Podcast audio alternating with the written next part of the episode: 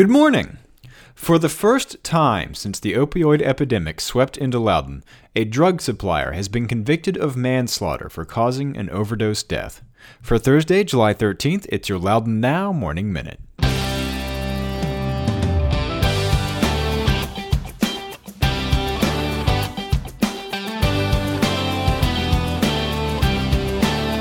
Today's Morning Minute is sponsored by Get Out Loudoun. It's a new service from the Loudoun Now team to help get you out of the house and to explore the county's many ways to get out. Go to getoutloudoun.com for our complete calendar of concerts and events. And if you've got an event, make sure you get your dates on our list. We want to help get more people through your door and make your event a success. To stay up to date on the latest entertainment, you can also follow Get Out Loudoun on Facebook or on Twitter and sign up for the weekly e newsletter with the best stuff each weekend. It's all at getoutloudoun.com. Thanks for being with us. I'm Renss Greene. On Tuesday afternoon, Heather Nicole Timbers of Leesburg pleaded guilty to charges of involuntary manslaughter, distribution of heroin, and possession of heroin. Each of those charges carries a maximum sentence of 10 years in prison.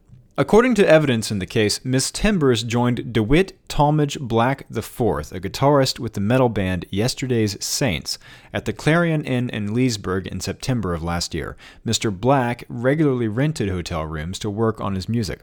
The two shared beer, liquor, and Chinese food before moving on to something harder. Ms. Timbers told Leesburg police that around 11 p.m. she cut two lines of heroin from a bag she purchased in the hotel parking lot. She snorted one, Mr. Black snorted the other. Police were called to the room at about 8 o'clock the next morning. Mr. Black was dead on the floor. He was one of 41 reported drug deaths in Loudoun County in 2016, 29 of which were linked to opioids. But Mr. Black was not a known drug user. In multiple interviews with police, family, friends, and even Ms. Timbers told investigators he had never been known to use narcotics of any kind. This is the first time someone has been convicted of manslaughter in Loudoun for providing opioids that led to someone dying from an overdose. A similar case went to trial in January of last year. In that case, James Michael Weber shared heroin with his friend Jamie Ducharme, who was later found dead in her bedroom by her mother. The heroin was laced with fentanyl. Mr. Weber was acquitted of involuntary manslaughter but convicted of distributing heroin and sentenced to 21 months in jail.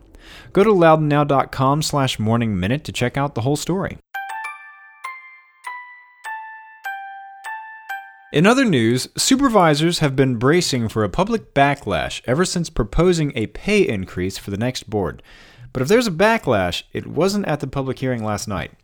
Supervisor Matt Letourneau and Chairwoman Phyllis Randall have proposed a pay bump of 62%. For a regular supervisor, that means a raise from $41,200 a year to $66,826.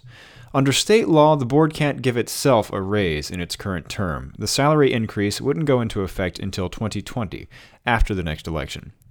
That pay increase was designed to roughly track with the growth of the county's general operating budget since the board's current salary was set back in 2008. It equates to where salaries would be now if supervisors had received approximately 4% raises every year. Only three people spoke to the board about the proposed pay increase, and all three were in favor. Brent Campbell, who is a member of the Loudoun Water Board of Directors, a former Hamilton Town Councilman, and serves as chair of the board appointed Housing Advisory Board, said raising salaries helps ensure anyone can run for office. In other words, a person who isn't independently wealthy would still conceivably be able to run for office in Loudoun despite the high cost of living here. One speaker, Mark Miller, actually went further. He said the chair of the county should be paid like a constitutional officer, or in other words, like the sheriff or the treasurer or the Commonwealth's attorney. According to the State Compensation Board, the lowest paid of those can be paid no less than $124,000 a year, and the county can pay them more than that. The proposed raise would only get the next chair to $81,000. Last night, the fierce opposition to the idea of a raise came from supervisors themselves. Vice Chair Ralph Buona said he could maybe support raises that reflected what county staff have received since 2008, but not more. That would put a supervisor at just about $50,000. County staff have some years gotten no raises and other years gotten up to 3% raises.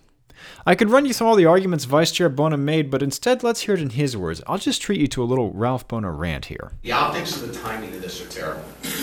This is our about our 18th month in office.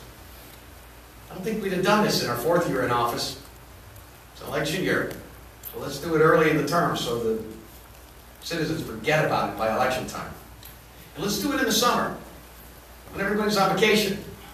Let's hold a public hearing while everybody's on vacation. And oh, by the way, let's do it in the very last business meeting before the board takes its August recess. We only recess one month a year, and it's August, and the vote's going to happen in the last month before we go on August recess. So everybody that votes yes can run and hide and not have to deal with their constituents. That, of course, didn't sit well with the supervisors pushing this idea. Chair Randall said she's been reaching out to people to make sure they're aware of the date and time of last night's public hearing. Not only am I not running and hiding, I'm going out and begging people, and I actually said, no matter what you think about it, come in and come to the boardroom and speak to us. And so that's just, just not a true statement, not, not at all. Supervisor Letourneau pointed out that this discussion began before school was even out. I will also point out that we made the most consequential decision in the last 50 years in this county, which was to opt into Metro the day before July 4th, five years ago. So don't give me that. I mean, we're, we're here, we're having public meetings.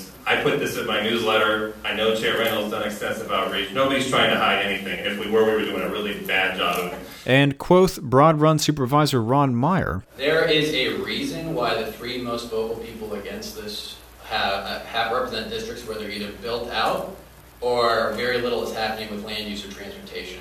Secondly, there's a reason why the most vocal opponent of this is the most independently wealthy on the board, and that is all I will say. And that's all very exciting, but what philosophically this debate boils down to is this. On one hand, some supervisors argue that the job of running Loudoun County and overseeing the county's thousands of employees and $2.5 billion budget is drastically different than it used to be. It takes a lot more time and work to say nothing of all the regional commitments and roles our supervisors play. They also say if you don't pay supervisors enough, then less well off people in the county won't be able to run for office because they simply can't afford to sacrifice that much time for that little money.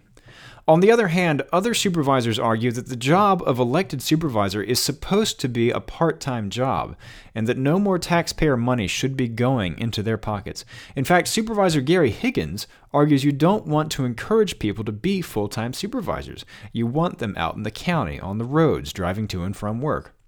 Feelings on the board about this are mixed right now. Some supervisors support it. Supervisor Higgins, Vice Chair Buona, and Supervisor Suzanne Volpe are outright opposed. Supervisor Kristen Umstattd has said she can support the idea of a raise, but not one as big as is being proposed. Anyway, supervisors will vote on this on July 20th. Changing gears, the Virginia Department of Transportation is doing a science experiment out on Hogback Mountain Road south of Leesburg. This is the road you take to get to Stone Tower Winery from Route 15. And this is not mad science, hopefully. Hopefully, it's not mad science, but it is road science, and it might end up saving some money. They're trying out an increasingly popular and promising technique called full depth reclamation. In the case of a rural gravel road like Hogback Mountain, which has lots of curves and ups and downs and is prone to washing out, they're hoping this might stretch out their maintenance money. What they do is they go out to the road, mix up the material that's already out there with cement, and use that for the foundation for a new road. This lets them reuse and recycle their construction materials in place, and ideally, it gives the road a more stable foundation. This is instead of sending trucks out to pour more gravel over the road and grade it a couple of times a year. The real test will be to see how it holds up in the winter months. VDOT will have an idea about how suitable this material is for roads like Hogback Mountain after that. So next time you head out to Stone Tower Winery or Hogback Mountain Paintball, for about the first three quarters of a mile after you turn onto Hogback Mountain Road, see if you notice any difference. Nicole Acosta is decamping for Fairfax after 12 years with the Loudoun Abused Women's Shelter. She'll still be working with victims of domestic violence and sexual assault, but just over the county line. Next month, she'll start a new job as the countywide domestic violence coordinator for Fairfax County's Office for Women and Domestic and Sexual Violence Services. Ms. Acosta started with LAWS in 2005, working overnight shifts at the shelter, and said it was a perfect fit. After earning her master's degree in 2006, she took a job as the Director of Youth and Child Services. In 2012, she took over as Executive Director. She was 29 years old at the time, and she was taking over for Susan Curtis, who'd been with LAWS for 20 years. We've got a lot more about Ms. Acosta's impact on Loudoun on our website. It's worth checking out, but just a couple of examples opening the Child Advocacy Center, and helping introduce the Lethality Assessment Program, which helps predict which domestic violence victims are most at risk of being killed by their abuser. Judy Hanley will serve as interim executive director while the LAWS Board of Directors looks for the next leader. Ms. Hanley is the director of the Loudoun Child Advocacy Center, which was launched in 2008. The debate over who will be on the Board of Trustees for a long abandoned slave cemetery in Ashburn rages on. Appointing a board of trustees is one of the last steps for Toll Brothers to transfer ownership of the three acre site, which is to the southeast of the Route 7 Route 659 interchange on Belmont Country Club property. But making those appointments has been the subject of competing court filings. Commonwealth's attorney Jim Plowman filed a petition last month asking the circuit court to appoint a trustee board of five to nine members representing, quote, a broad range of interests that will serve to protect and preserve the cemetery parcel. Attorney Benjamin Lee then filed a motion asking the court to appoint 10 Ashburn area residents, including representatives from the Loudoun Freedom Center, the Thomas Balch Library Black History Committee, and a descendant of one of the people buried in the cemetery.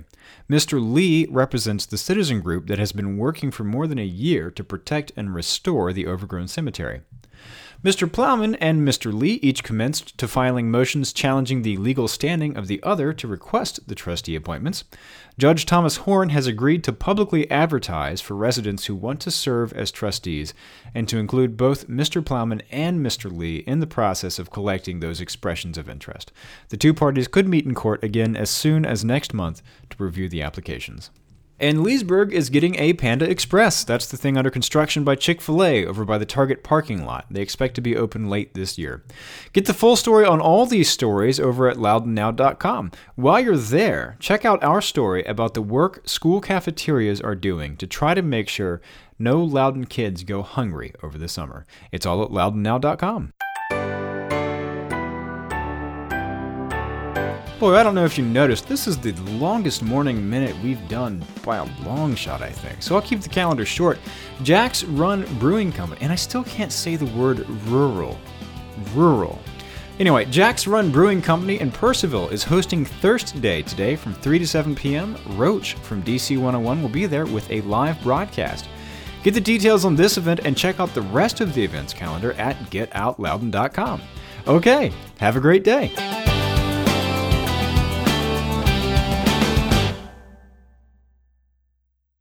Rural.